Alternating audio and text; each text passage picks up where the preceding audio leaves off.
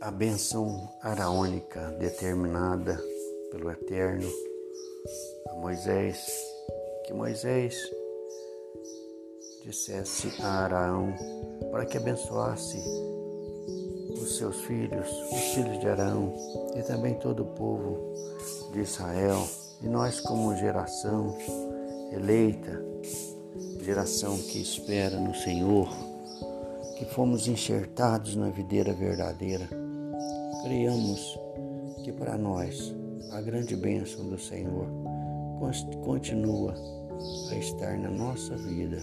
Então somente creia, receba da parte do Senhor esta bênção e que ela possa fazer diferença na sua vida e na vida de todos aqueles que creem. Varecha Adonai Vishmerecha o Senhor te abençoe e te guarde. Era Adonai Panai Velecha Viruneca.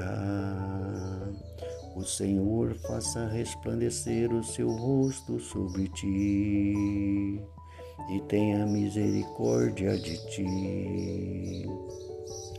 Isa Adonai Panai Velecha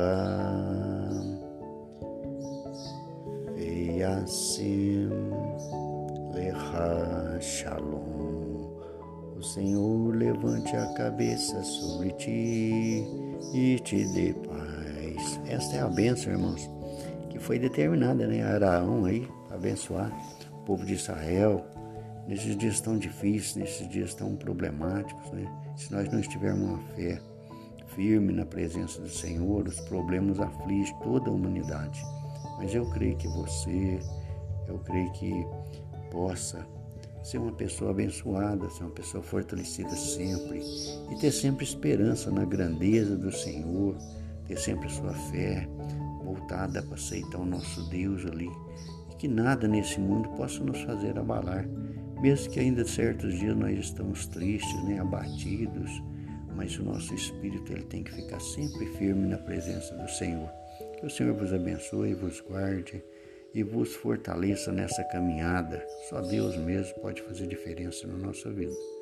Amém? Que Deus abençoe a todos.